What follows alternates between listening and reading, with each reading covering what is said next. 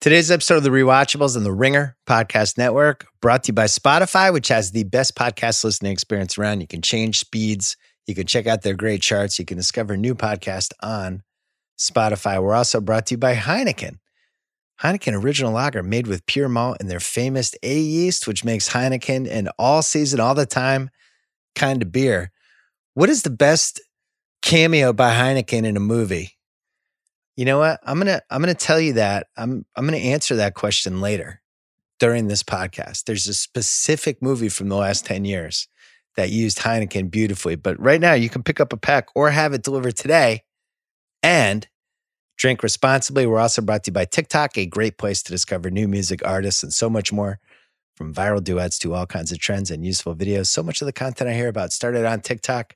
You discover something new each time you open the app, even your favorite throwback song bubbling up again. Discover more on TikTok.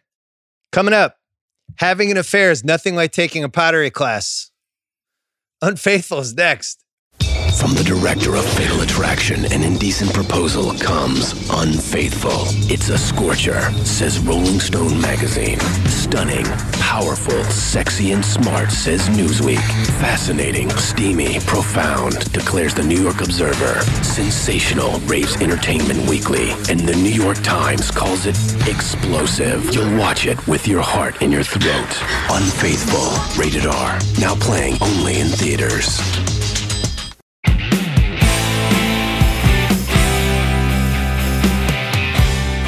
All right, my old Grantland colleague Wesley Morris is here. He writes for the New York Times. He has a podcast called Still Processing. He loves movies about adultery, people being unfaithful, sex movies. This kind of qualifies as a sex movie. This hits a lot of your Yeah. checkpoints. Um, I'm going to start here. Is is this the best ever version of a Lifetime movie? Is this the most overqualified Lifetime Mm. movie anyone's ever made? Ooh. I mean, there's some good candidates for this one. I mean, Fatal Attraction would would be the the the championship belt holder, but this is in the this is in the final four. Bill, I think I'm going to upset a lot of people by saying this, but isn't I think Beaches might be the the like oh, all-time title holder. Beaches. It's Beaches. That's a good call. It's even got built-in commercial break moments. Hmm. It's All right, very fair. I want to start here, okay. and and we'll get into why we picked this movie a little bit later. But I really wanted to do a Diane Lane movie and dive into this because I'm fascinated by her career, and she's unbelievable in this movie. And I do Mhm. think sometimes you can have a movie where performance is great, but the movie's not great. Yes. And I think the her performance, her performance is great in this movie, but it makes me think like we we always like to compare actors and actresses to athletes on this show because uh, it just sports and pop culture are two of my passions. She reminds me of a great athlete who never found the right team. Yup. Ding ding ding. Who, if you did her career 50 times, there are some other versions where she's one of the most important actresses we have. Mhm. And I don't feel like that's an overstatement, right? Right. But I've been thinking I mean, I've been thinking about Diane Lane, about like why um like why she didn't become one of the great movie stars. Um and I think it it yes, she is she would definitely she's one of those people who never found the right team. She's like been to a bunch of finals and like never crossed or like some semifinals, you know? right. um, but never quite got to like like a like a conference championship or an actual final. Um, I feel like part of the problem is, and you really experience it watching Unfaithful, is she doesn't seem like an actress. She's she's got this very sort of natural quality about her that is so it's not it's different from Sally Field and Hilary Swank and and to some extent, you know, like the characters, the people that Chadwick Boseman would turn into, like there's a goodness that comes through those people, right? Like Hilary Swank is just purely good. Tom Hanks has a little bit of this, too, a lot of this too.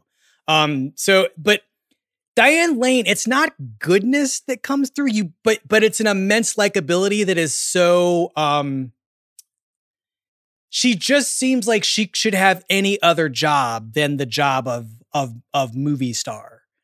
And it just really works for her. She just has these like she's got these little lips and these um she's got a little scar of, over her right eye. Yeah, she's got this hard look. And I think there's something she's always her characters are always thinking about what they're going to do before they do it. Like always. She's one of those people who overpowers the her Diane Lane overpowers whatever character she's trying to play. Like when she was in Perfect Storm and she had the Boston accent. Yeah. Which wasn't great. but it was it was like, hey, that's Diane Lane doing a Boston accent. It, I never felt like she was playing a character. When when it works for her, it's always a movie like this or a movie like the Under the Tuscan Sun or oh, Walk on the Moon. We where can she's talk basically about just later. Diane Lane, and it's yes. like this super sexualized, compassionate. There's some damage. Mm-hmm, there's some mm-hmm. story from the That's past. It. That's some, it. Like some skeleton or baggage. Yep. But there's a good person inside, and mm-hmm. and you could read everything with her eyes. And when the right director movie taps into it, she feels like she's one of the biggest stars in the world. This movie she got nominated for an Oscar for, and it makes sense. The damage is so crucial, Bill. That's uh, I mean, I, I that's it. None of the other people I just named, Hilary Swank, Sally Field, Tom Hanks, Chadwick Boseman, those people do not have they don't bring some pre-existing thing with them that a movie never has to tap into but you mm. as hmm. an audience know it's there and it just creates a sympathy i just feel like the woman whoever diane lane is there's something that you want to protect her from and i think that the the damage part is such a that's just I'm, my mind is a little bit blown right now because it really reframes like maybe I thought this, but I definitely have never articulated what you just said. And I think it really accounts for um the closeness that I feel, the irrational closeness I feel for her even when she's not in a movie I like, which is actually, you know, to be fair, quite often. Most of her movies, yeah. Right. Well, you you wrote a great piece about Chadwick Boseman.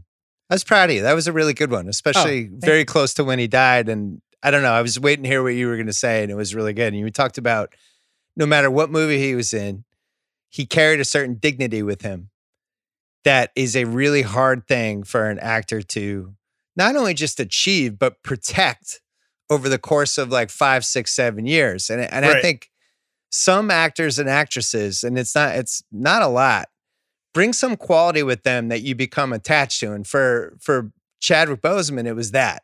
You mm-hmm. just liked him. He just there was he always felt like he was above the material, no matter what it was.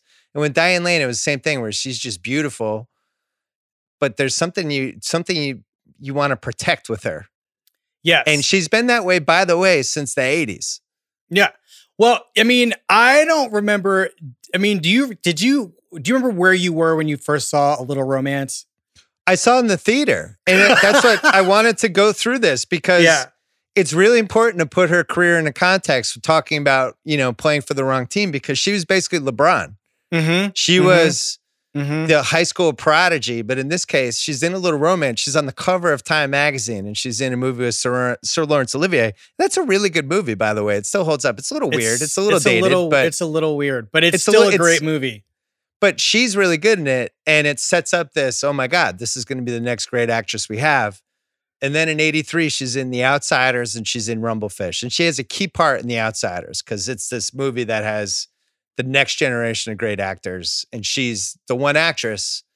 And it sets up this whole path where she could have been basically the queen of the Brat Pack and, you know, had the Demi Moore part in About Last Night and, mm-hmm, you know, had mm-hmm, one of the, mm-hmm. had the Ally Sheedy part in St. Elmo's Fire, whatever. You could just put her in all of these major popcorn movies and this is where it gets weird because in 84 and 85, she makes Streets of Fire and she makes The Cotton Club, which are Streets of Fire is like a semi legendary disaster. Cotton Club is like, I think they've made documentaries about what a disaster was. Yes. But they're in that frame. Turn down the hooker part in Risky Business, the Rebecca did De Mornay Okay, part. this stuff I don't know. This is yeah, yeah. So I did a deep dive on this because I was like, what, wow. what happened? So she turns down Risky Business because she doesn't mm. want to play a hooker, and that's a you know, a star making part with Tom mm-hmm. Cruise. Mm-hmm.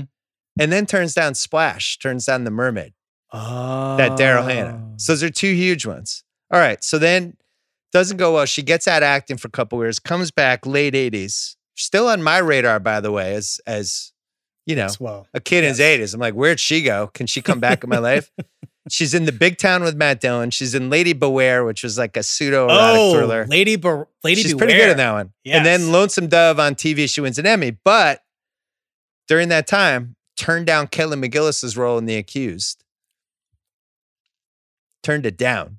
I did not know that. And was supposed to be in Pretty Woman instead of Julia Roberts. Stop had it. schedule conflicts.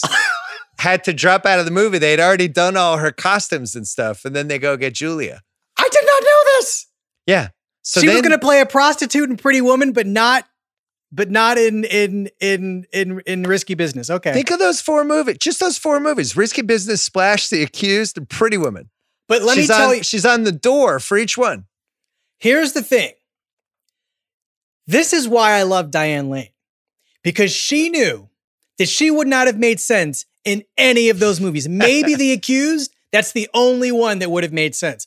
oh, risky imagine- business, uh, risky Ri- business. she could have she could have done that. She could have done that. She could have done that. But okay, so Pretty Woman is just a no. She could not have like they would have had to they would have had to kept that movie an R-rated movie. But you know, because they changed the ending. Pretty Woman's a well, Pretty when she was a- almost in it, it was much darker. That was Right. when they they were not. It had not been Disneyfied yet. right. So Pretty Woman, she she would make sense in the R-rated version of that movie that that never. I don't know. I don't even think they made it. No, they didn't. Um, and the- what's the other thing that she well, we had the accused. accused? Risky Business, Pretty Woman. And I didn't think Kelly McGillis was that good in the accused. She didn't get nominated, but I, I think but the she Diane Lane good. piece would have been interesting. I, she wasn't that. She Yeah. wasn't good enough to get nominated. No, but the, I think she didn't lose anything by not taking that part. Hmm. Um, but the, what's the what's the fourth movie? There's another one that you With. Risky Business, Splash, The Accused, Splash. Pretty Woman. There's Yeah. another one. She would have made no sense in that movie. There's a kind of, I mean, it would have been an would have been an acting challenge for her because if if we're talking about a person who had figured herself out, she would have known that she couldn't have been that kind of like, you know, what the other thing that the, the thing about damage is is is is right. I would add to that that there's nothing innocent about Diane Lane, right? And the thing Yeah. about Splash is that that woman has to be surprised by everything. Right. By- it's by the female light. star. Remember that movie Starman? It's like Yes, the female yes. Starman. Exactly. Diane Lane has a world weariness that you there it's hard to surprise her. Um it's hard for her to be believably surprised, which is why she's so good in Unfaithful and why she's so good in Under the Tuscan Sun. Um which is that she doesn't see what's happening to her coming and it's it's a personal surprise like she didn't know she had Hmm. in her what the movie brings out of her. Um, Well, so we go to the 90s. Okay. And she's just in crap. Yeah. She's in movies like Judge Dredd and things like that for just years and years. And what then a Stallone girlfriend though. Like she could have just been Stallone, Stallone female counterparts forever. I, I feel. she goes for the Kelly Preston part, and Jerry Maguire, Oh, and Cameron Crowe gives it to Kelly Preston. That could have been another good one for her. Hey, Kelly Preston's good in that movie. I'm, I'm Yes. That's another one, smoking hot 80s actress. So I'm not against that one. It doesn't really start happening for her until 99 when she does a walk in the moon, Mm-hmm. walk on the moon. Yeah. And people are like, oh, what's going on here? But yet she still does Perfect Storm. And then she ends up in Hardball, which is a beloved, terrible Keanu Reeves baseball movie. And she just has like the nothing female love interest part. But she's basically the lady and Unfaithful, but just trapped in this weird Keanu Reeves little Yeah, movie. I mean, and at that point, it just is like, all right, this just wasn't ever going to happen. And then in 2002, Unfaithful happens. Yeah. And we But go, I- whoa, Oscar. I want to say that the thing about the perfect storm that I think sets up Unfaithful is I don't know if you remember this, but you remember the last shot of that movie? Perfect Storm. Yeah. Yeah. Do you remember what it is? It it's isn't it isn't it Diane Lane superimposed over like over the storm or over like the ocean or something? And she turns around and looks at them. Maybe I dreamt this. Is this is this not I the don't last remember that. Yeah. that- I don't remember that being the last I shot. feel like the last shot, there's some shot in that movie of her like being longed for, turning around and facing the camera from the back, and Mm. just being this object of of like this beacon of hope or something. Um, but I, I, I there's no way I made that up because it's a ridiculous shot. Um, I think that people were just ready. Somebody in Hollywood was ready to to reconsider her, and I think she was ready. Well, I don't know. She worked all the time, but I- don't know. I feel like her. I interviewed her when this when Under the Tuscan Sun came out. Hmm. I have no memory of it except that like I, I met Diane Lane once, um, and she was very kind. Um, and I think I might have just slobbered all over her. Um, because just I couldn't believe I because you know it's funny like she's ex- she is the same person in a in a hotel conference room as she is in the movies, and I, I don't want to say that it's like a hundred percent, but the thing that that that draws you to her is that there just is no there's no nonsense or business or anything. She just is that's what she is. Um So she gets nominated. Mhm. in 2000 for 2003 that Nicole year of the Kidman- 2003 Nicole Kidman wins for the hours. I, I can't even with with these is it- it's it's Nicole Kidman Julianne Moore Julianne um, Moore for Far From Heaven, Renee Zellweger for Chicago, Salma Hayek for Frida. yeah I Diane mean Lane for Julianne Unfaithful. Julianne Moore should have won that Oscar Okay. Um, number two is a tie for me between. Um, oh, you know, I really like Renee Zellweger in Chicago. I gotta say, like that performance is freaky as hell. Mm. Um, but they're all all five of those. Well, I don't like the hours at all. I really just don't like it. I didn't like it either. Um, and I don't think Nicole Kidman should have won for that. Um, Well, so once that happens, at least everybody who had Diane Lane stock for 20 plus years, I just feel like if you're going back last 40 years, certain types of actresses who, when you're in a movie theater, they just jumped off the screen. Kathleen Turner was like that for, I'm going Mm. to say, eight, nine years. mhm, mhm, You mhm. know, like he, even Romancing the Stone, she was so beautiful in that. And she was just had s- such electricity to her and such Yes. energy yes, and- yes. such charisma. And you're just like every time Sharon Stone was like that in a bunch of movies before Basic Instinct. Like she Mhm. was like that in Action Jackson. yes, She was like that in Total Recall, where you're just like, man, who is this? And it's it's a pretty rare quality when an actress can kind of steal every scene by that, where you're just like, wow, what's her backstory? What's going on with her? That's and yeah.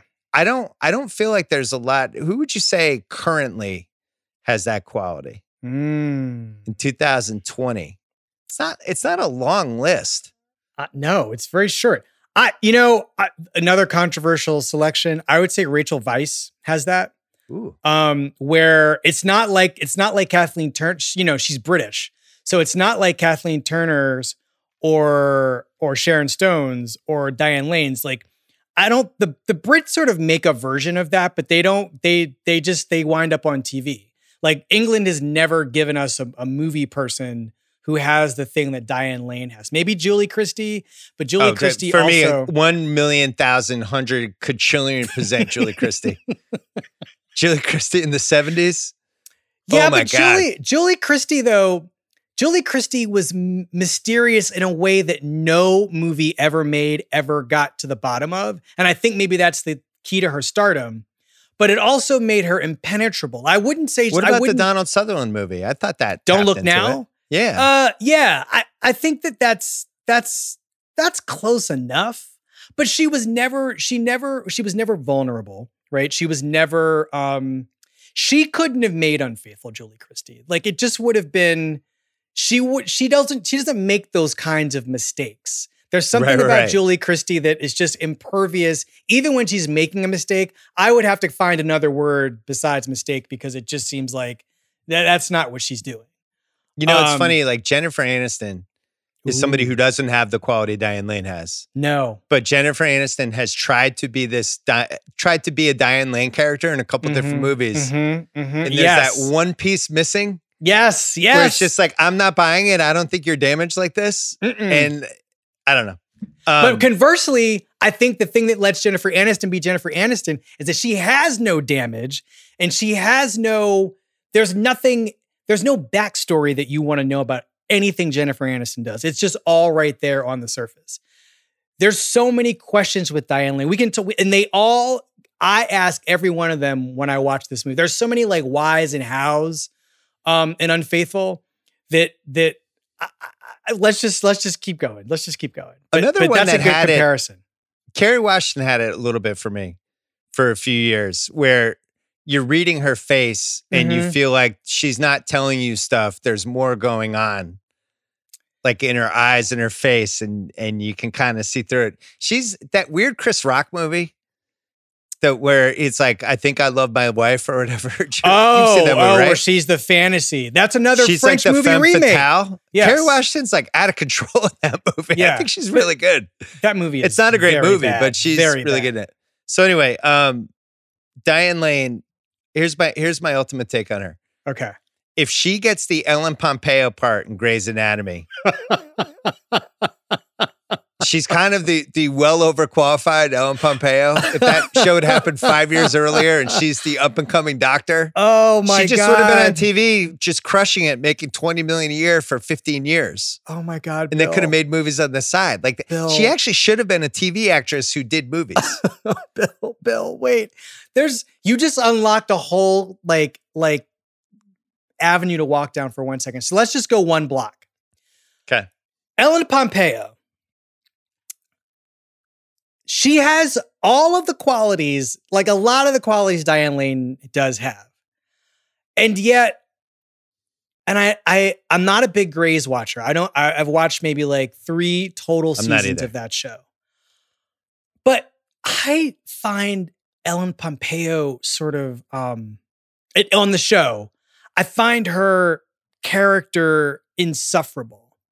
Like I can't bear anything that any situation that character gets put in. I don't care. Meredith Grey is just not interesting to me. Um, there's no mystery there. if Diane I- Lane was playing her, she'd be interesting to you. It would be the number one show in my life, maybe of all time. Because I think the stupid stuff they ask Ellen Pompeo to do, and they they've been asking her to do the whole time, is it just would seem kind of credible if Diane Lane had to figure out how to act it. Um, wow, that's a good one. I mean, because you know, the other place you just took me a little bit was she also is somebody if things had gone different would have wound up on a soap opera, like like a date a daytime soap or a nighttime soap, and she would have been she would have a pile of Emmys because she'd be the best actress in daytime, but the, the her edge is a little bit too hard, and she's a Well, little you know what other part would have worked? What? Jenny Gump. Oh, that's you really thought about this. I do. She's one of my favorite actresses. It bothers me that Yeah. she wasn't in more really good stuff. That's why. That's why I use the sports comparisons at the top because I'm always confused with Hollywood sometimes, Yeah. where Jenny it- Gump. how much lu- how much luck goes into who makes it. And she made it. She's an Oscar nominee. She had a great career, but like who really makes it versus who doesn't seems like it's so flimsy. I've got a question for Diane Lane. Yeah. How many times has somebody told Diane Lane to dye her hair? How many times do you think that somebody was like, if you were blonde, your problems would be solved, ma'am? God, that's one of her best qualities. Don't tell me. I I'm with you, but I'm I'm saying I wonder if if some of what kind of kept her true to herself and kept her out of some of these parts that made other people stars was not just the fact that she she knew she would have been wrong for them. I think it's also that she wasn't a blonde. I mean, most of the parts that we're talking about other people having taken or things she was considered for, or things you think she'd be good in, are all parts played by blonde people. Well, let's let's take a break and talk about Adrian Lyne. Oh, sure. All right, we're taking a break to talk about Heineken. They'd like to remind you that it's time for seasonal beers again. It certainly feels like it. It is football season. That's right. If you thought a cold, crisp summer Heineken was something, just wait until you taste the Heineken fall lineup or autumn, depending on your zip code. I like to say fall. Is it a new product? No. No. You know what you're getting with Heineken. Delicious, green bottle, the whole thing. It's just the same great tasting lager that's perfect for any season. All right, so I promised at the top Best use of Heineken in a movie. Skyfall, James Bond.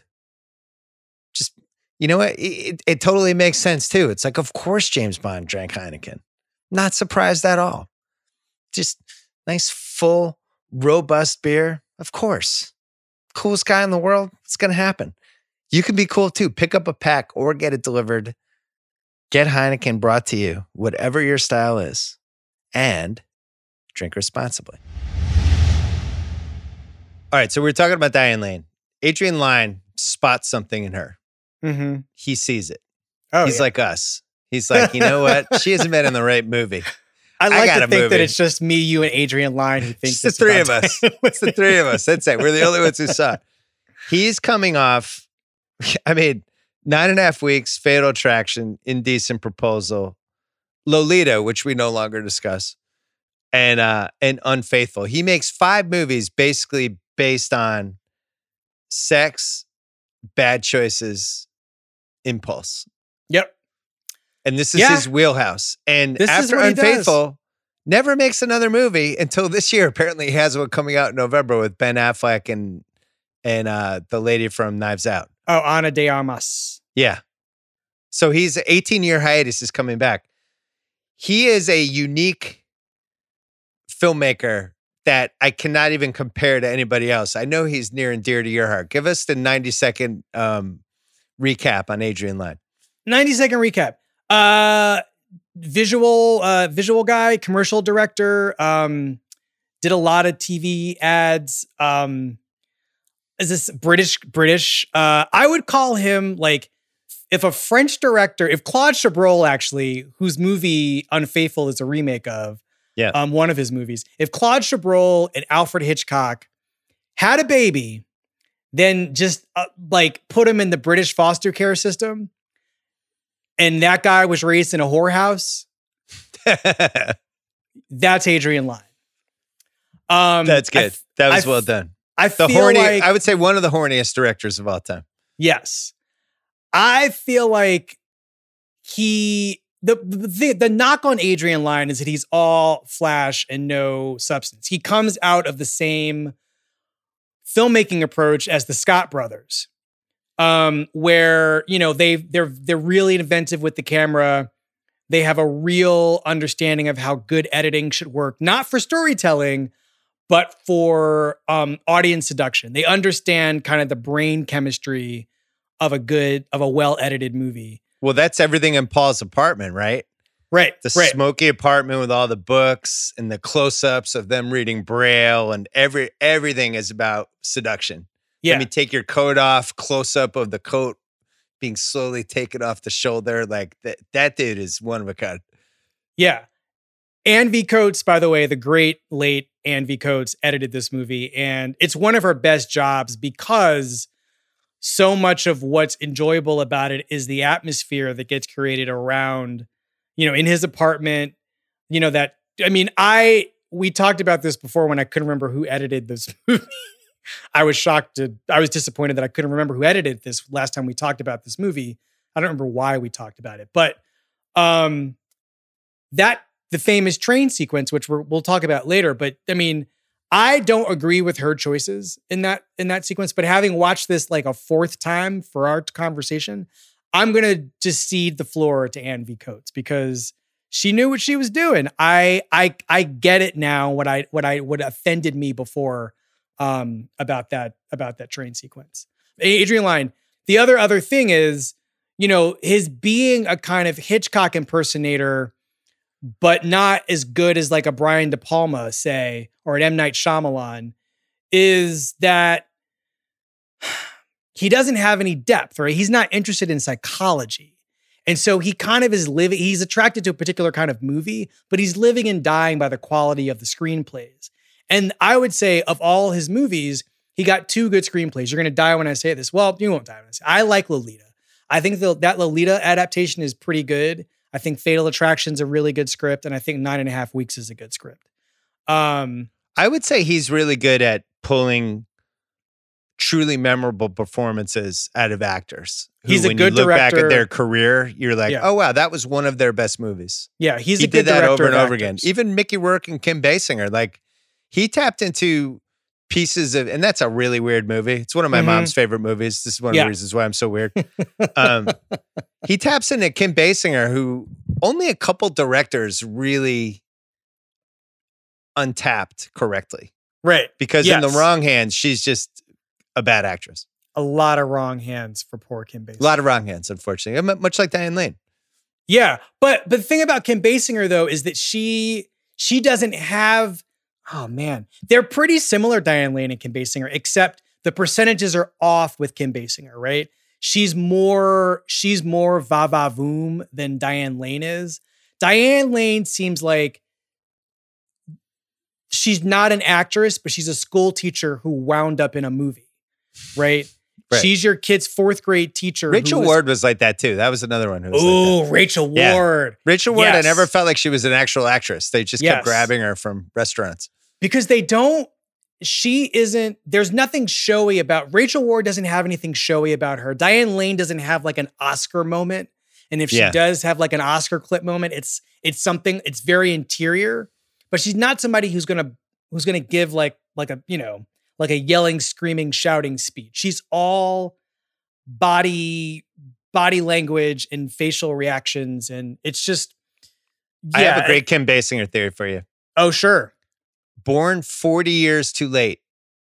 Oh, yes. Absolutely. She should have she should have been a peaking actress in like 1946. Yep. But she, but but look, she would have been, she would have had a market correction. Veronica Lake, Yeah. uh, Marilyn Monroe, um, Pre Marilyn Monroe. I think she could have gotten the jump on Marilyn by about 10 years yeah, during that Ver- like kind of Ava Gardner era. all right. Well, Ava Gardner, Veronica Lake. I mean, she would have had a little bit of trouble trying to like get, like make things happen for herself there. But One that's a good thing- idea.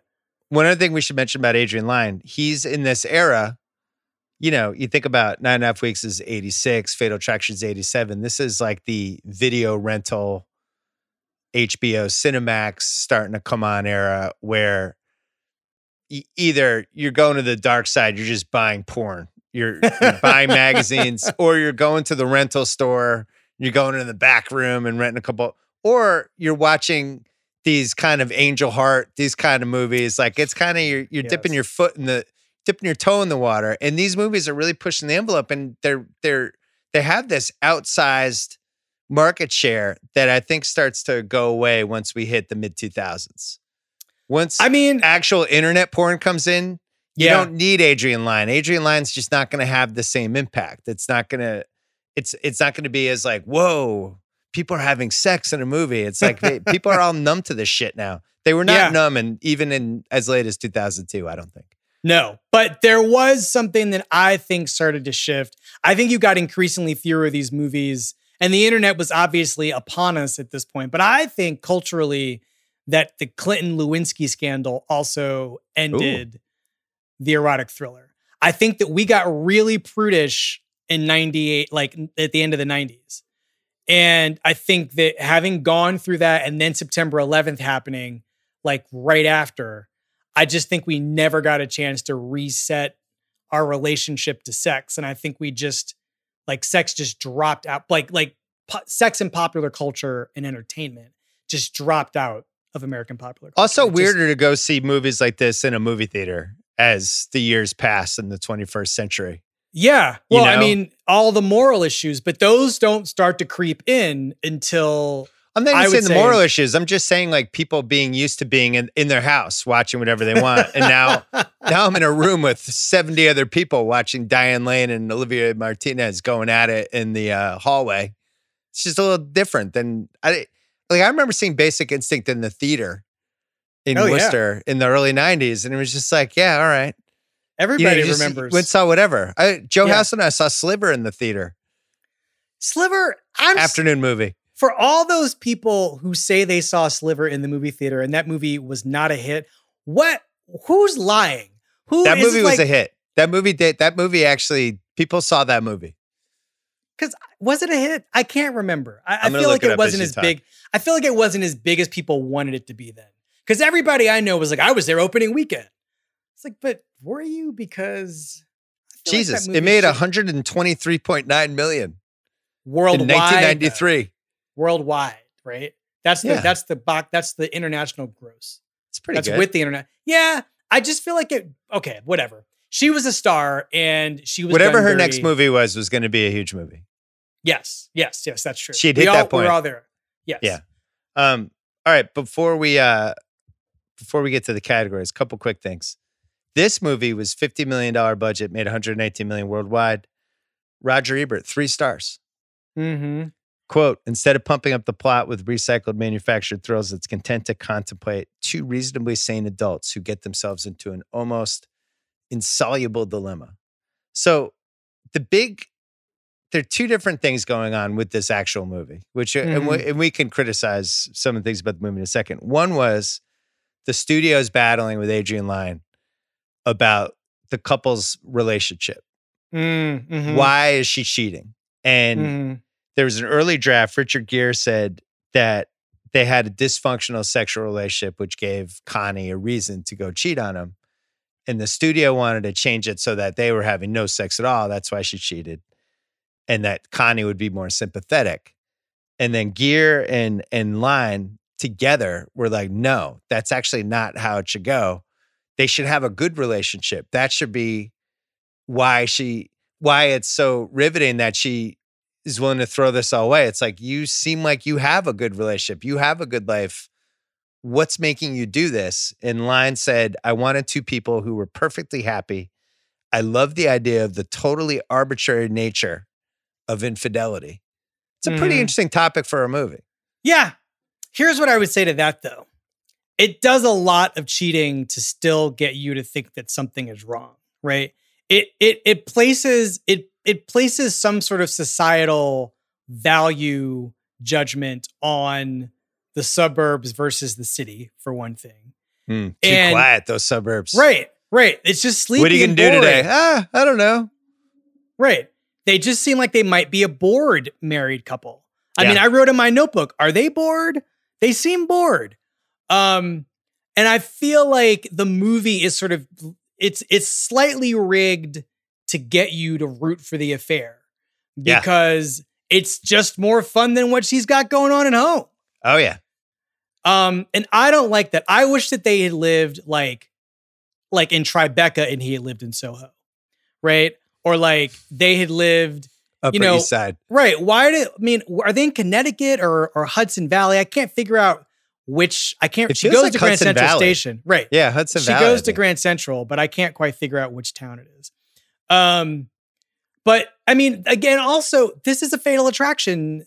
Every he is he is if he's not consciously referring to fatal attraction, the movie is the fatal attraction is so in his brain that there's so many fatal attraction references in this movie that it's impossible for him. He's such a control, he's such a control artist in some ways that there's no way he does not know all of the fatal attraction references in Unfaithful, Adrian Lyne. Right. Um, and I They're feel like right, and I feel like the idea that you're going to give us a, a movie about a woman who cheats and a man who respond. I mean, I just feel like it goes too far in one direction and yet feels sort of psychologically vacant at the same time. Um, So that's the problem with this movie is ultimately why did she do this? And right. it's never really answered. It's it, it would make like would it make sense if you know Richard Gere's character is 15 years older? So Huh. it's like, oh, good marriage. But I see it. She's a little he's older. That's You a know, perfect maybe- murder. Right. So Perfect Murder, another one that I was texting you about, because I think that movie's got a lot of good pieces in it. Yeah. If you take a Perfect Murder and Unfaithful and kind of combine the two, there's probably a, a better movie. The Let other that thing, movie grow up in a whorehouse. Mm. the other one with this is they could never figure out what the ending was, and Yeah. initially there was an enigmatic ending. I'm just this is all half-assed internet research. He shot five endings just because of his Fatal Attraction experience, so he wanted to be covered. I don't. I don't blame him. studios like no no the the the characters have to be punished and then Lyne asked Gere and lane to return to la and they actually reshot the ending only a couple weeks before the movie opened the theaters apparently and That that ending in the car. That's the Yeah. that's the new ending that they shot. And then there's an alternate ending where he gets out of the, they kiss and he gets out of the car and starts walking to the police station. So he looked at those and then he decided he wanted it to be it more ambiguous. They're stopped in front of the police station at the red light. Does he get out? Does he not get out? I actually think they should have ended it with the cop with that the scene. There's like three scenes before that when they're just working on something in the house and there's sirens. Oh yeah, and and, they, just kind of freeze. that's the end of the movie. And then the sirens go by. I would have ended it right there, right? That's a that's a great ending. Yep, that's the I ending I I don't I, think was we getting need the, the, last first 10 time around. minutes. Yep. Yeah. No, you don't. Um, can I can I ask a question though? I Yep. feel like the problem with this movie for me is I feel like nobody now I feel like nobody people nobody's being honest about what this movie is actually about. Like What is I, about? movies about cheating it's just not nobody has to die. Like I just feel like why is somebody dead? Why did somebody die? Like why isn't this just a movie about it's not like Fatal Attraction where there's a transgression, right? Where like Yeah. it's not like Olivier Martinez shows up at the house. He does something bad, but it's a humanly bad thing for her to discover he's doing. Why is he dead? Like his death makes no sense in the execution or in the in the screenwriting. Like it's a badly done murder. Um and then I don't know how Richard Gere justifies the Richard Gere character justifies the murder. I just don't get it. It's like nobody involved with this movie wants to be honest about what it is to have an affair or cheat. It's like they've cheated, maybe, but the real thing that should happen to a person who cheats is everybody should suffer. He should suffer for like leading her to cheat. She should suffer for having cheated. And the guy and Olivier Martinez should suffer for like having all those dirty ass books in his house. It just like it just doesn't make any sense. Um, well, we're going to talk about the categories in one second, but we're going to take a break. I have more thoughts on this. Hey, Marvel's Avengers is an action adventure game where a young Kamala Khan must reassemble the Avengers to stop AIM in a future where superheroes are outlawed, combining an original cinematic story with single player and cooperative gameplay. Marvel's Avengers delivers new heroes and new narrative on an ongoing basis for the definitive Avengers gaming experience. Can't believe we haven't done an Avengers yet on the uh, rewatchables. I don't know what we're doing here. Assemble up to four players online, master abilities, customize a growing roster of heroes, and defend the earth from escalating threats. Available now. Embrace your powers. And since we're here, TikTok, I mean, music makes everything better. We know that. That's why it's at the core of TikTok's culture. Each time you open the app, you learn something new. Whether it's a new hot song, new recipes, or even words of encouragement, you're bound to find useful bits of information everywhere you look. The short viral videos on TikTok cover a variety of topics in creative and educational ways from household hacks to finance tips and lots in between. TikTok is a learning resource and cultural hub that brings helpful and inspiring content directly to you. You'll discover new ideas and find unexpected skills, trends, and information all in one place. Discover more on TikTok. Okay. Most rewatchable scene. We'll do this fast.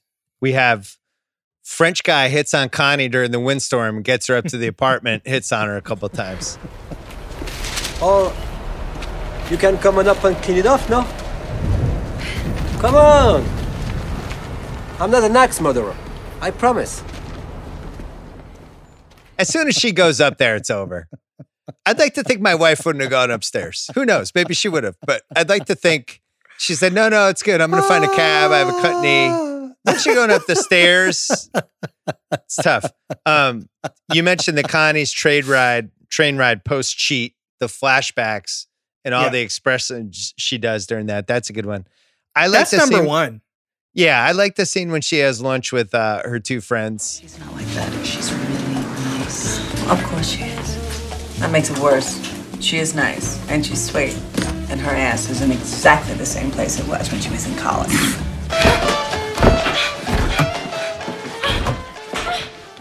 And she gets them in the bathroom. gets them in the bathroom and just It's actually like one of the best written scenes because it actually feels like three friends catching up, and meanwhile she just boned this guy in the bathroom. Yes, in the middle of this coffee commercial Right. is is this is Adrian Lyne though. I mean, Yeah. that is is like peak Adrian Lyne that sequence. It is it is a it is a straight up like cafe. What is that? Cafe International Coffee. What is that? Yeah. What was that? Remember those? Oh, what was that guy's name? Jean Luc. it's one of those commercials Right. With with banging in the middle. It's like it's pure Adrian Lyne that sequence. My next one is Edward kills French guy. I really enjoy that scene. You do? I do. Okay. Uh, I'm not feeling so well. I just, uh, I'm not well. I'm not feeling well.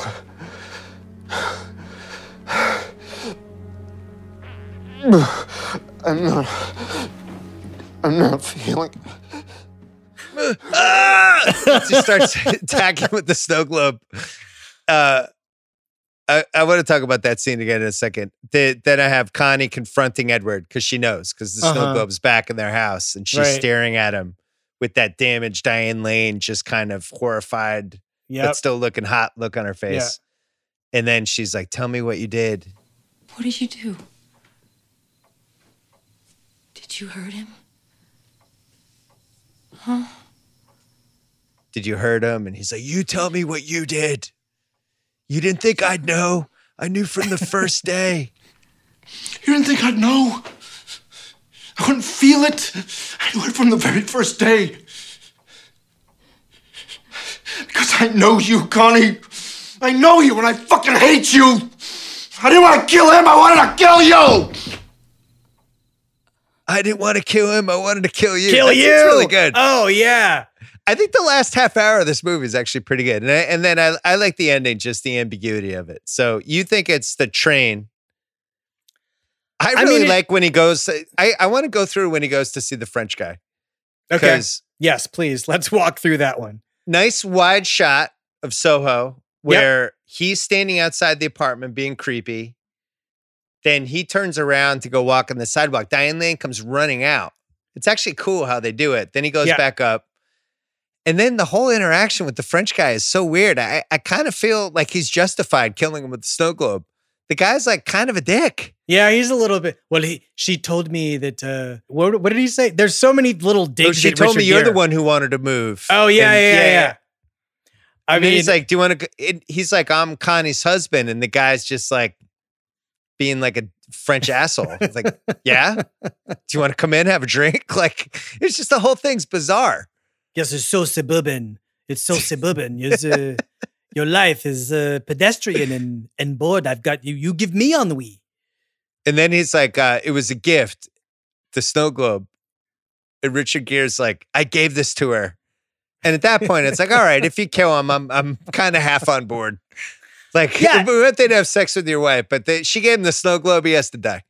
again, this is one of those things where, like, if you cast Diane Lane, you have to make every single thing she does that she can't physically do that we find out she did make sense. I don't believe that Diane Lane would have given him that snow globe. Do you know what I mean? Like, yeah, that was I tough. I, don't- had that in picking nits. That's a weird one. Like, hey, let me let me give you this gift that can be directly traced to me secondhand, secondhand gifts, like from your just- husband. What a what from a your- fuck you to from, your a- husband. from the man you love. Like, yeah. I don't, I don't think Diane Lane would do that. Yeah. All right. Uh, what's age the best? I like seeing early 2000s Soho. Mm-hmm. The meatpacking district substitute from Fatal Attraction. I liked. Uh, I really like Paul Martel's apartment. And Yeah. Adrian Lyne, he's blowing smoke machines in there. There's all this research about how everybody was ha- ha- getting bronchitis and all the shit from there's so much smoke because he was he cared so much about having this musty the sun coming through the windows look Yeah. and meanwhile they're in that apartment filming for a solid month and like everybody's sick by the end of it Yeah, I mean that apartment is the nine and a half weeks and Fatal Attraction apartments.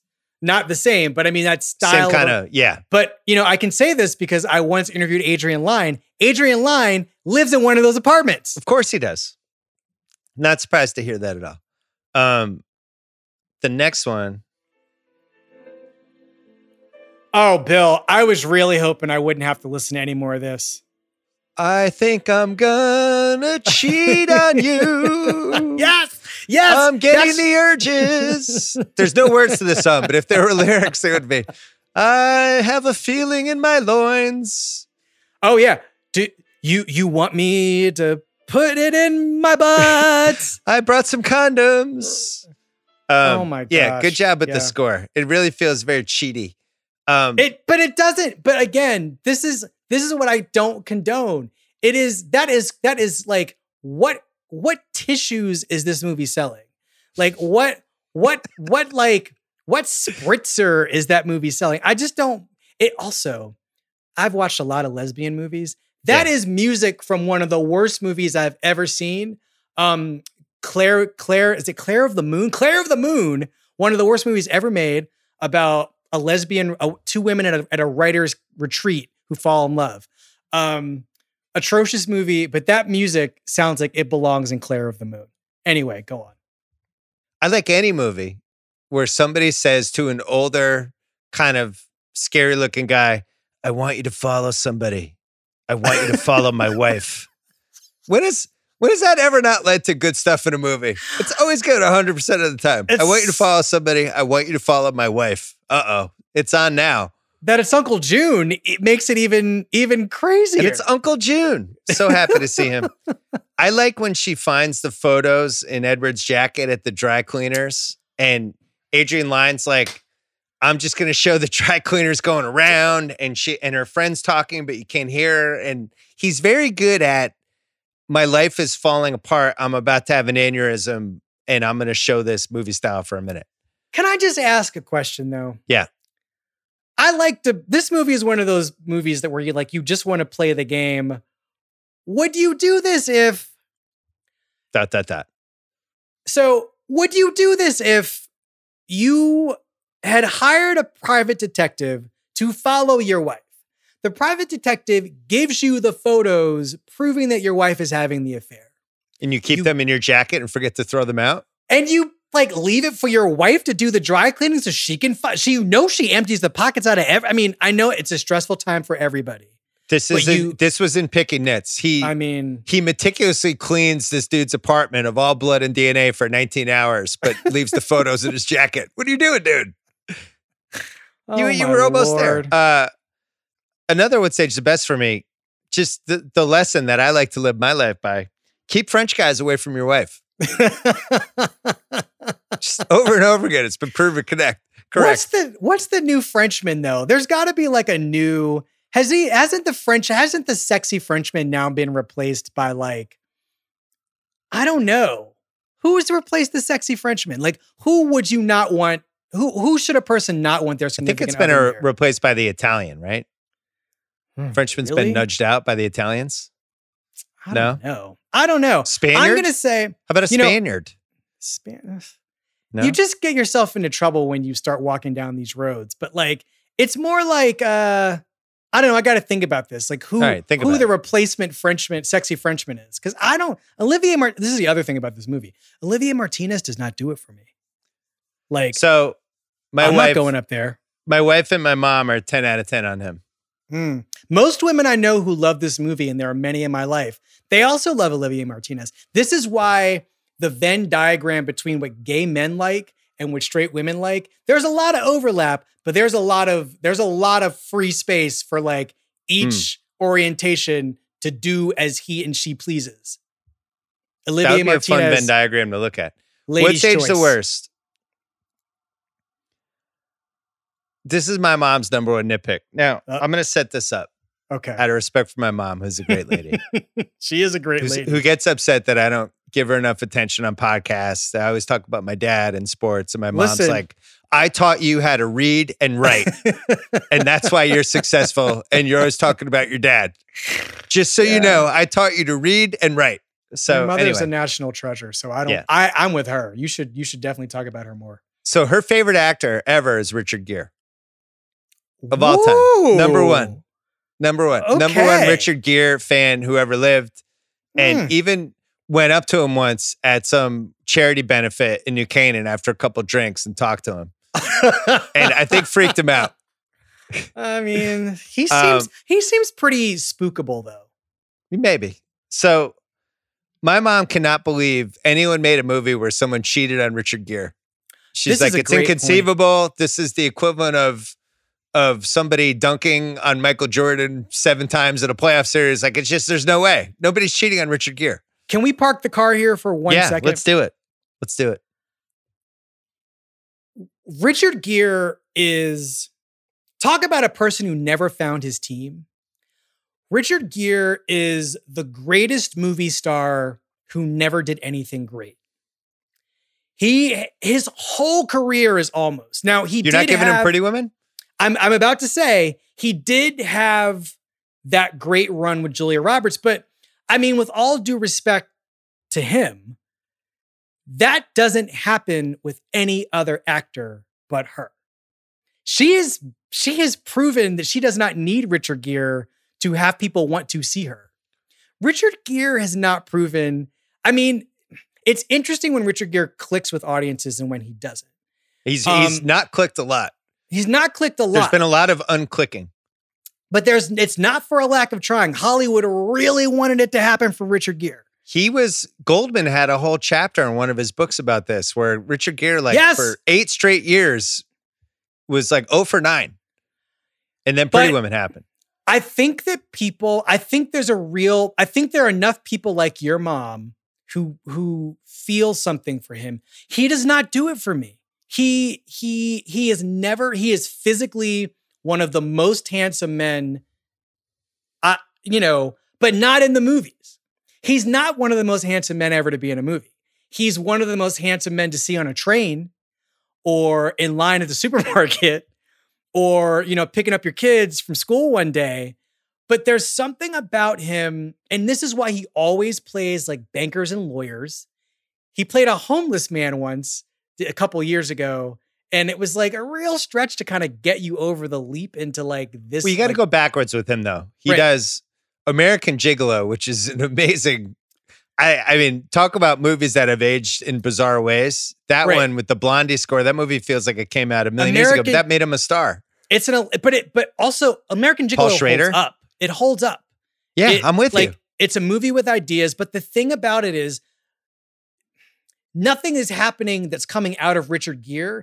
It's Paul Schrader doing all the work, right? Like I, it's hard to explain. Richard Gere is a great vessel for somebody else's. Oh, Was this was this Yes. American Gigolo? Yes, that's American Gigolo. Yes. Yeah, There we go. we could play music and podcasts now. Apparently, um, Um. Well, you can.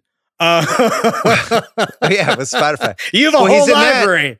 But then, an Officer and a Gentleman was a Yep. massive movie. And he's great. okay. He's like really great in that movie, and that's Let I think his best role ever. Let me re-say this about Richard Gere. I'm gonna Mayo. I'm gonna I'm gonna do it over with Richard Gere. I want to do it this way. Richard Gere is a necessary ingredient to realize how great other people are. Richard He's Gere, Scottie Pippen. Yes, he is Scottie Pippen, Debra Winger, Lou Gossett, Officer Officer and a Gentleman. I love that movie, but Debra Winger is a force of, force of nature. Lou Gossett, force of nature. Uh, Julia Roberts. I mean, he's not really that interesting in Pretty Woman, but his kind of blandness like accentuates how extraordinary Julia Roberts is.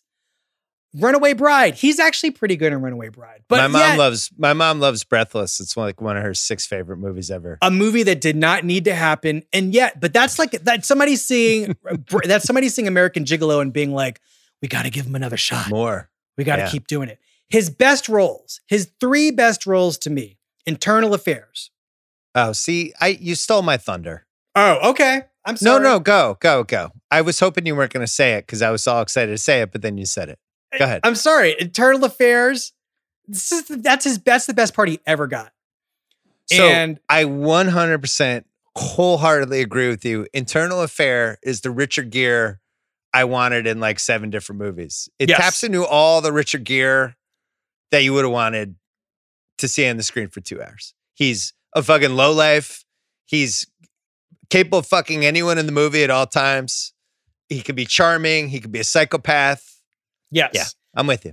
I think, well, first of all, nobody's going to write a screenplay that good over and over and over again for for one person who's also going to get the part. I think he might have been too concerned with being liked to keep playing that part over and over again. Um, What were your other two Richard Gere parts? Because I oh, had another. Chicago, Chicago. I think he is so good in Chicago.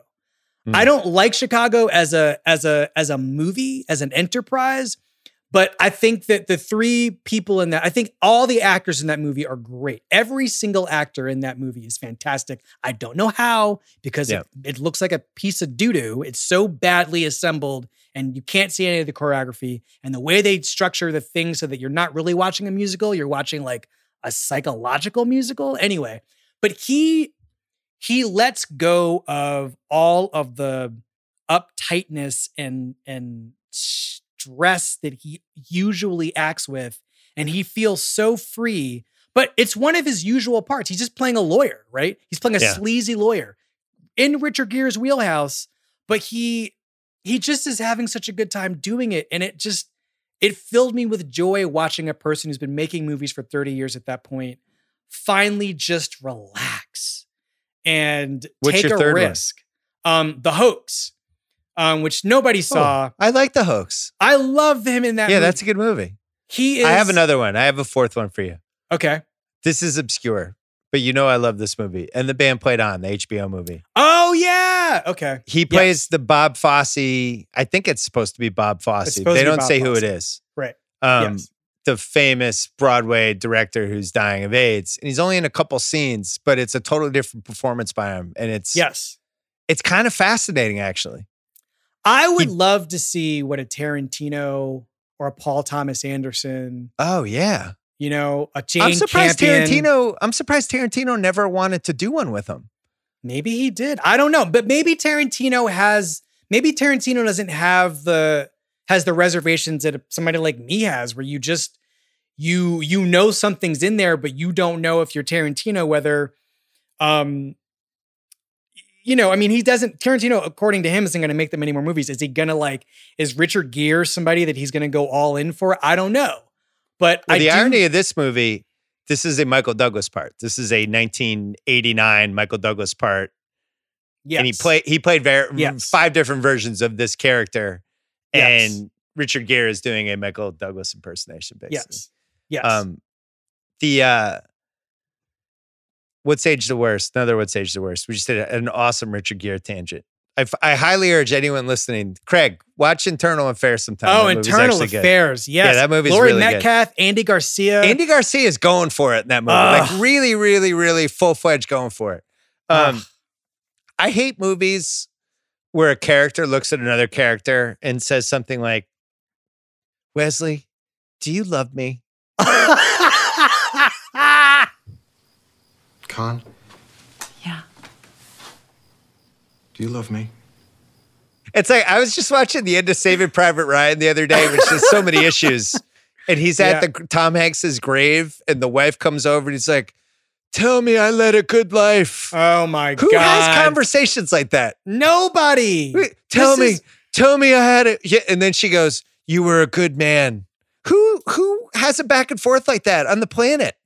Bill, again, let's just get back into reality for one second. Like along the same lines, here is a thing that I hate in movies where people are lying and you know they're lying and they're in a space, but they're also in what we're supposed to understand is a marriage. And so this is this is an actual line of dialogue. Are you okay? I'm fine. And end of scene. Right. Like, you cannot be serious with this. Like, you either don't have that scene. There's so many things in this movie where, like, I feel like it's walking right up to the edge of what it's like to be in a in a kind of marriage where something is going on, but nobody's talking about it.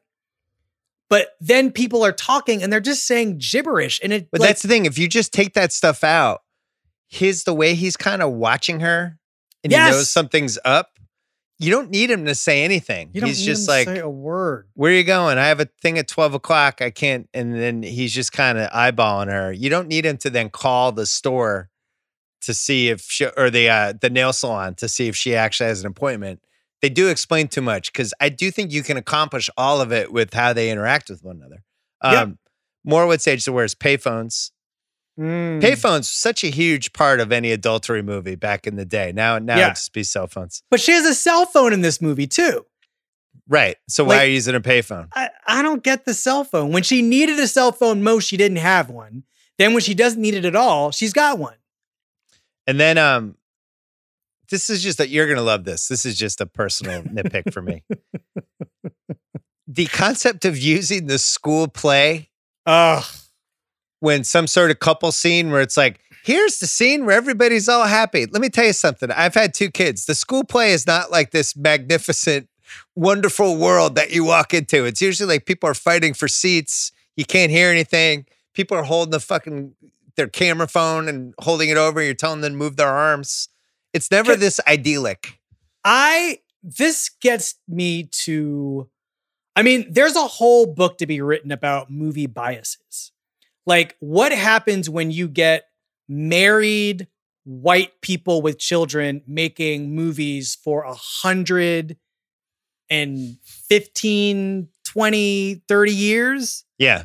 You get school play scenes. you get things like school play scenes. I'm not saying non-white people don't send their kids to school plays, but I want to know how many Negroes are putting us wasting their shot at getting a movie made on a school play scene. What a luxury for you guys that you've got a whole movie that you know you can just put a school play scene right in the middle and just not cause any trouble whatsoever. It can be a plot device. It can be a way to bring characters together or drive them apart.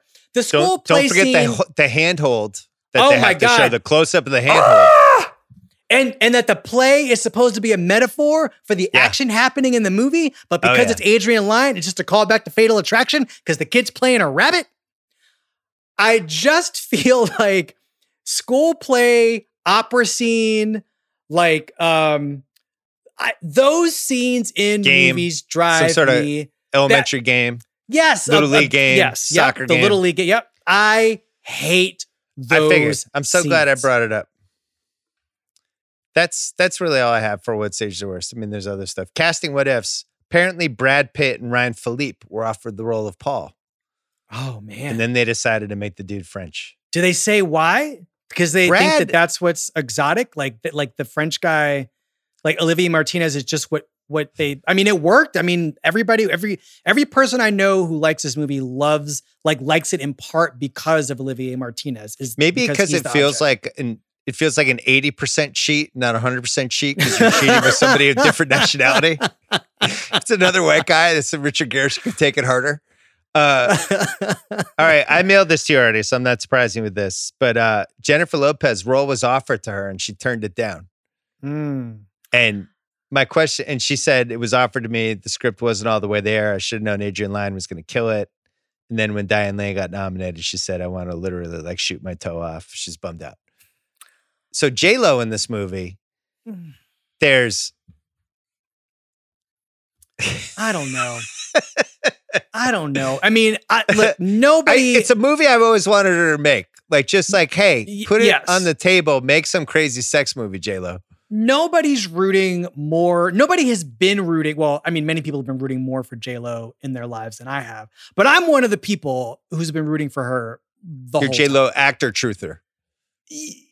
Well, I mean, if I'm a J Lo actor truther, I have to say what I'm about to say, which is that Yeah.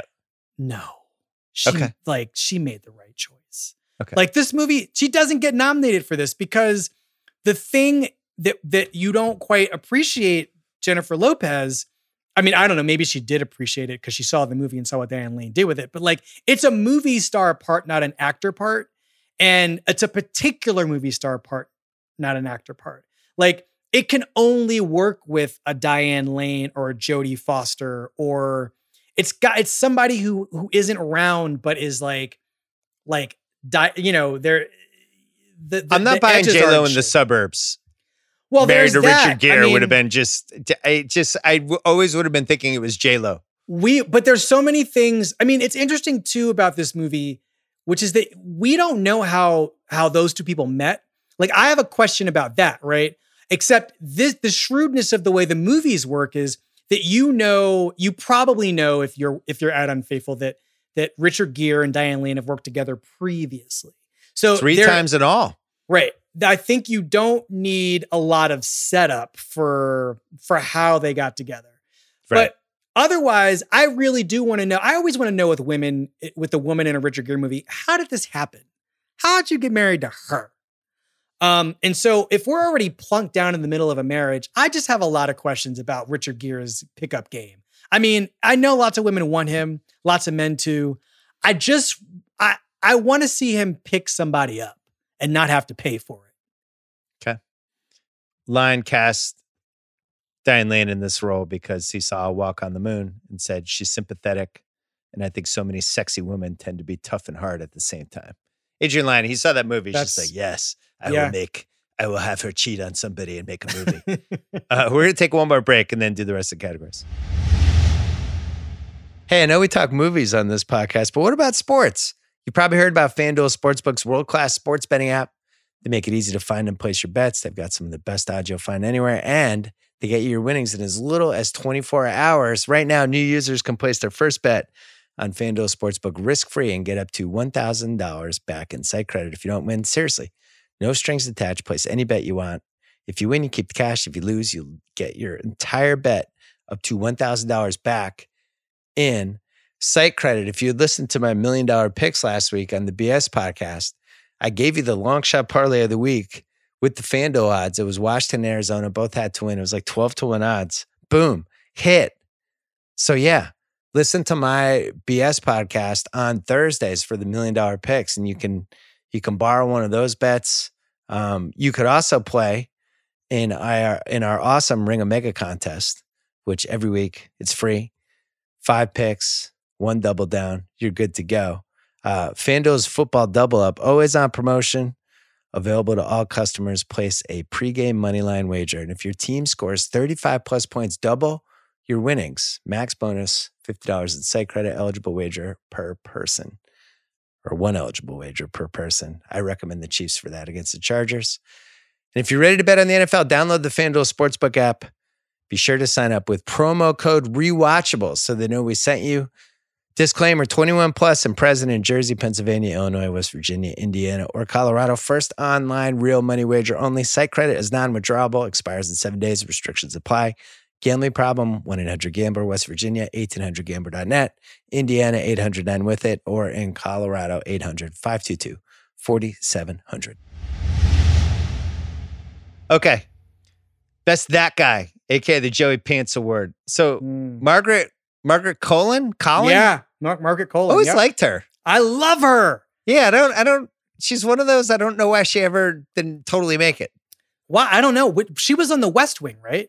Yeah. Okay. She's been in some Um, good stuff, but I, yeah. I always thought she had a nice little fire. But I'm giving this to, he's like one of those guys. His name Oh, is Zel- Zyko Zelko, Ivanovic. Zel- yeah, yes. Psycho Ivanovic. He's the detective in this movie, but he is like a classic. That guy. He was in Oz. He was in a million things. He was in. I remember first in Oz, but then he's just always in stuff.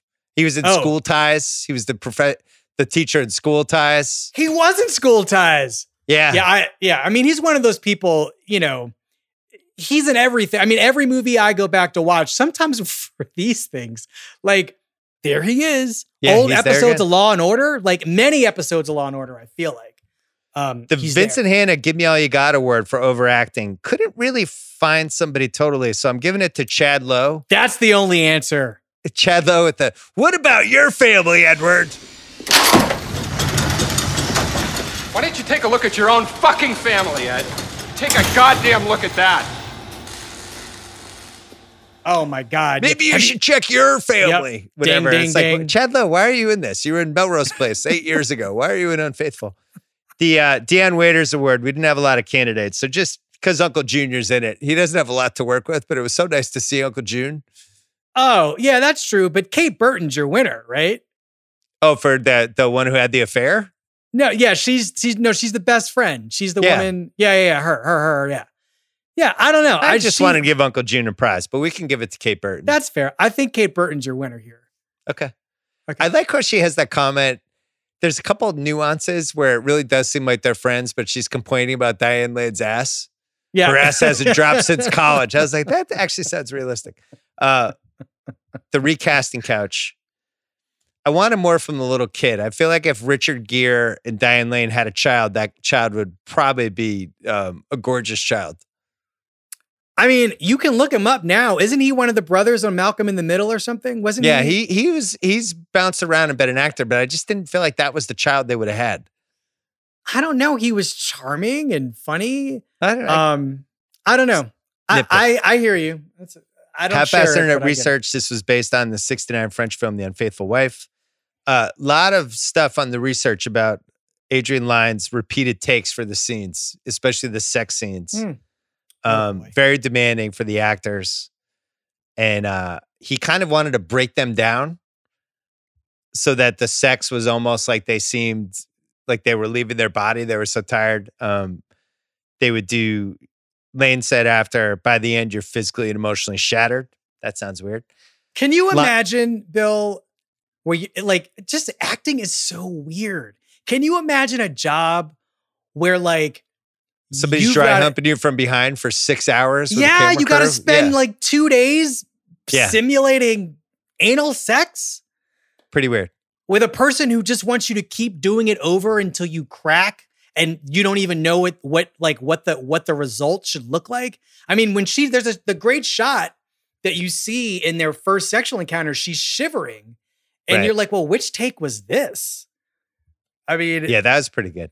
Um, he wanted Gere and Lane to gain weight so they'd seem like a comfortable middle aged couple. Lane was like, no Oh, way. Gere no was like, I don't do that either.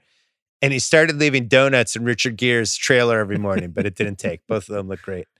And then um Gere said on the on the act on the apartment that was filled with smoke.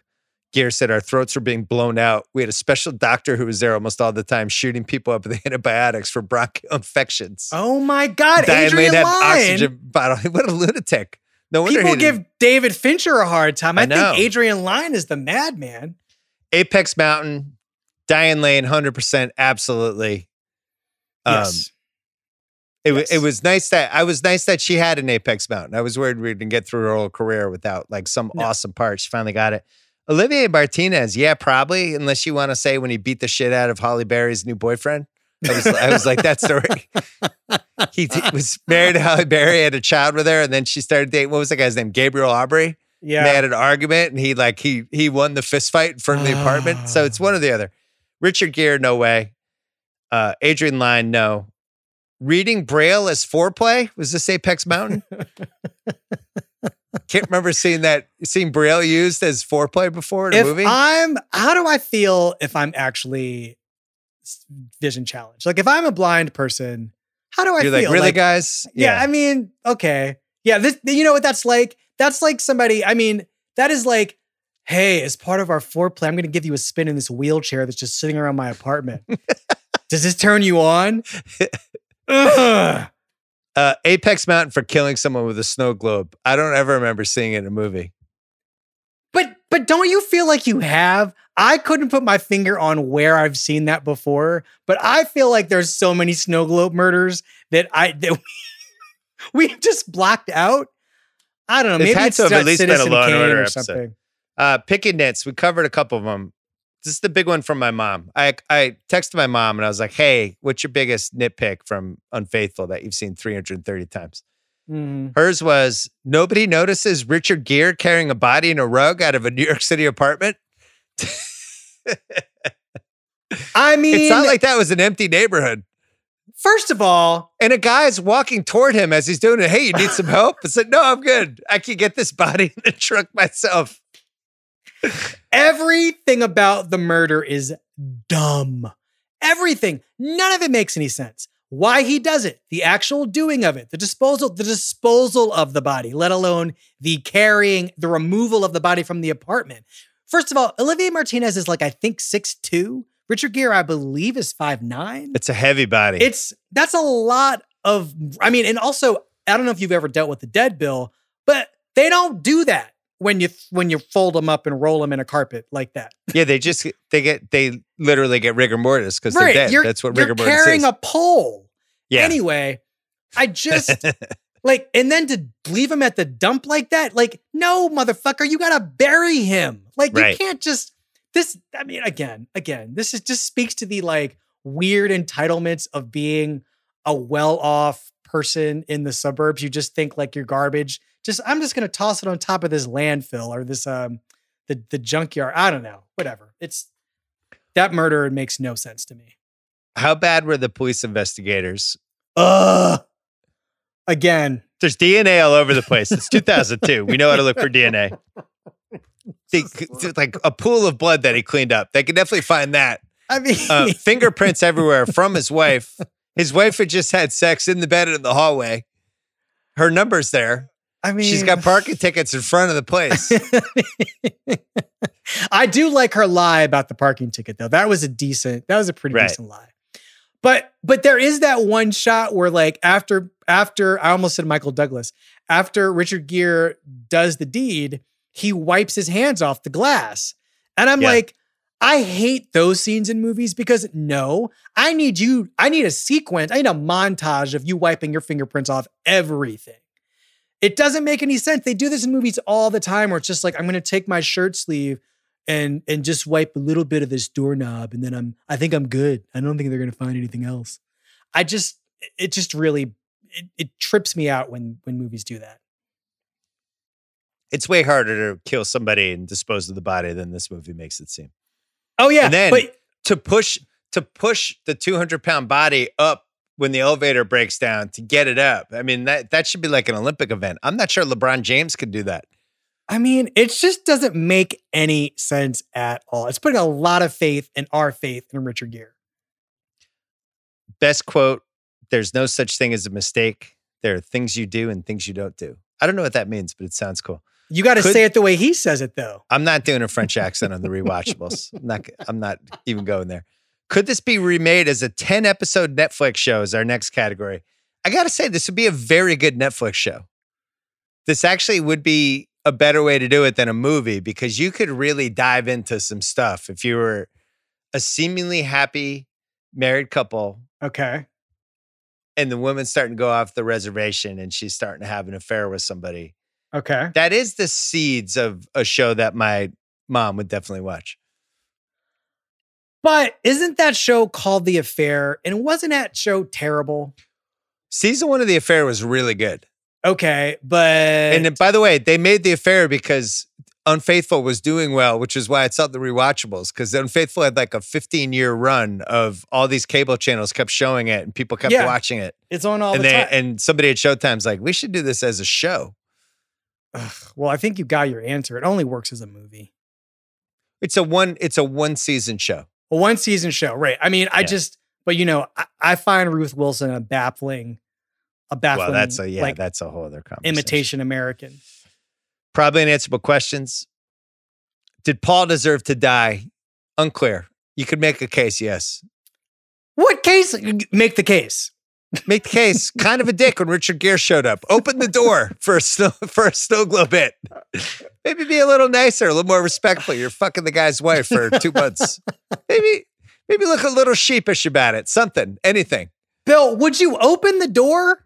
Like if if your if your He lovers, dick. yeah, I know, but I'm he was just, being an asshole.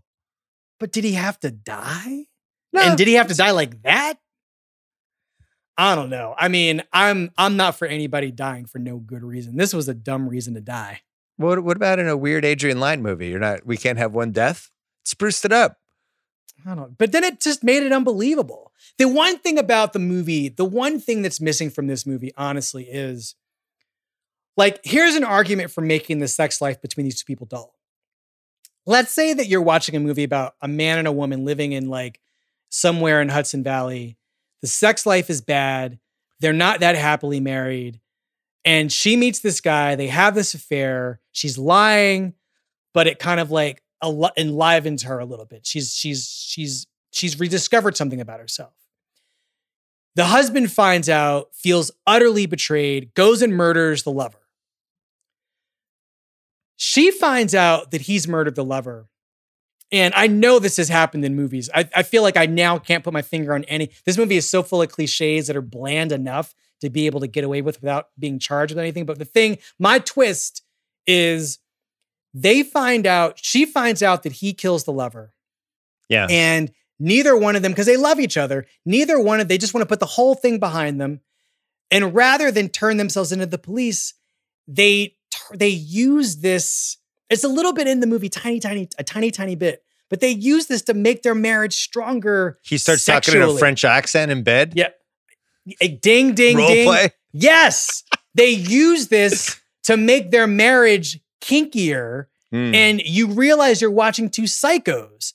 That to me feels a little bit like a John Waters movie, Yeah. but it's also the movie that this movie needed to be more of. Okay. Uh, More unanswerable questions. Is Richard Gere a good actor? oh, damn. You went Just right a, the yes or no. You know, it doesn't need to be a five minute five minute answer. Sometimes.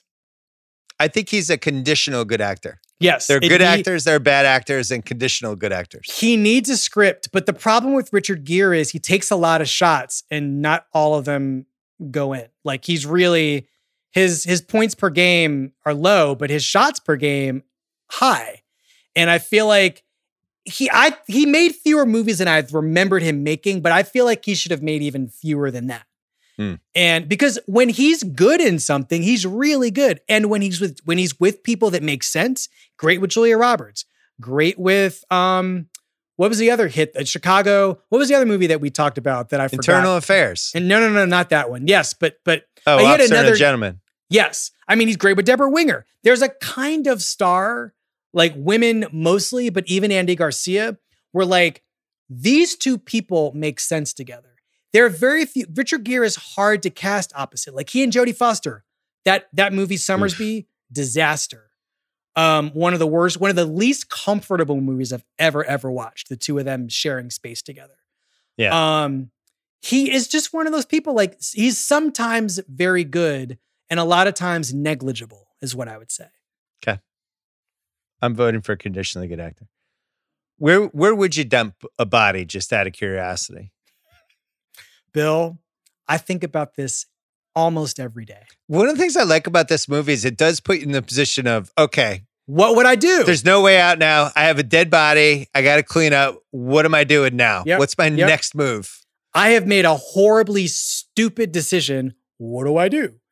Do you call Um, the police? Do you per- see? I think the I don't move call for the him police. Is to say he went to confront this guy, and they got into a fight, and he hit he he was defending himself, and he hit the guy with the snow globe, and all and miraculously the guy died. I But think that's you know. the move because I actually think he would have gotten in a trial. I think he would have gotten off. Craig just said to us both, claim self defense. This Yeah. is true. This is exactly what you're saying. Claim French guy jumped him. Um, again, I don't. I'm a. I you're you were talking to a black man who just doesn't want to deal with any of this stuff, and so I'm not killing anybody. I think about it not infrequently, but I don't want to be in put put in any position where I'm even almost about to kill somebody. I won't even choke somebody during sex. I don't like it. It could just take a turn. I don't want to deal with it. I'm going to try Man. really hard. This pod went off the that. rails. I think there's, I think there's better options than uh, a junkyard or wherever the fuck he was. I'm Where- not where- leaving it in a junkyard. yeah, By that's the not way, happening. Junkyard wouldn't a- be my final choice. why have that big ass house? Why have it? Right. He could have he could have stashed the body under the house, anywhere Hmm. in the house. They would have never found that body. So what happened to the uh what happened to the Sumners next? Hmm. We think the way it left it ambiguous, you could argue he never turns himself in. I think they're divorced within the next couple years though. Oh, I don't think the marriage survives. Yeah, don't I think the think marriage this is a tough one. It's a little unsurvivable. The affair, he murdered the guy she was having the affair with. I, it's a tough one. Can't really go to marriage counseling for that one. but I also think he turns himself in. I think I don't think they I think they turn themselves in. He knows a good lawyer. He can claim self defense. He they they'll work it out. The he lawyer will be like, panicked. He got rid of the body because He thought he was going to jail, but that, the guy tried to attack him. Crazy yeah, French I mean, guy. again, there's DNA all over the apartment. They're going to get caught no matter what. So we don't need to do who won the movie, which usually closes this because Diane Lane won the movie and my heart. she already had your heart. Well, she won it again. You've got two. Many hearts. people own my heart. My wife owns it the most, but then Yeah, there's other course. people who uh, own it for bits and stretches. Also, I don't feel guilty about talking about Diane Lane because my wife loves this movie. My mom loves this movie. I have to hear them talk about all the time how great the French guy is, so they can fuck off. Diane Lane for life. okay, your mom and your wife can fuck off. Got it. Um, Diane, but but yes, Diane Lane for life. Diane Lane for life. I'm so glad you agreed with me that there's an alternate career where she's a megastar. Oh yeah, you. But Okay. We're just too classist and too interested in in blondes for that to have really ever happened. Like even if she were a redhead, her odds would have been better. But she just she just made smart choices, I would say, for her. She knew what her limitations were, I would say. And also, I don't remember how old she was when Under the Tuscan Sun happened in this in, in Unfaithful. But was- there is a little some, after. Was- there's something about turning 40 after having one job for a long time. I think there's a there's she was allowed to make this transition into um she was allowed to like become a middle-aged woman with good parts in movies. And that doesn't always happen for a, ch- especially for a child actor. Melanie Griffith turned 40 and we just were like we don't need her. But she is more interesting as an older person than she is as a younger person, Melanie Griffith. in my mailbag for when I was writing for ESPN.com pre Grantland, I got a mailbag. que- It was mid 2000s from Okay. somebody who wanted me to create the Diane Lane All Stars for women over 40 Yes. who were like the All Star team. yes. And he was like, and it has to be called the Diane Lane All Stars because I think she had just turned, or she was going to turn 40 in like two years or something. And he was like, Diane Lane's going to be 40. yeah. And it's yeah. funny because now in 2020, like 50 is kind of the new 40, right? Like there are women now who look. I'd say 60, Bill. Like there are people where you find out they're 60 and you're like, you're you're what now? well, like eh, I guess it would now be the Angela Bassett All Stars because Angela Yes. Bassett's over 60 and still looks fantastic. Yes. Yes. I mean, like, did, did I just found out how old Susan Sarandon is? Was she like mid 60s, late 60s? Oh no, sir. I believe that woman is like, I want to say she's almost 80. We should look this up. no. But she's way. way. older than you think she is. Well, she was like, like- early 40. She's over 70, maybe. She's over 73. She's 73 years old. wow. Great job by her. She just it, it like the it, it would have to be like Ang- Angela Bassett. Angela Bassett All Stars is a good one because you can get a lot of people on that team, The over 60 is tough. and it's just it's just shocking. It's shocking. Wesley, it Yes. was great to see you.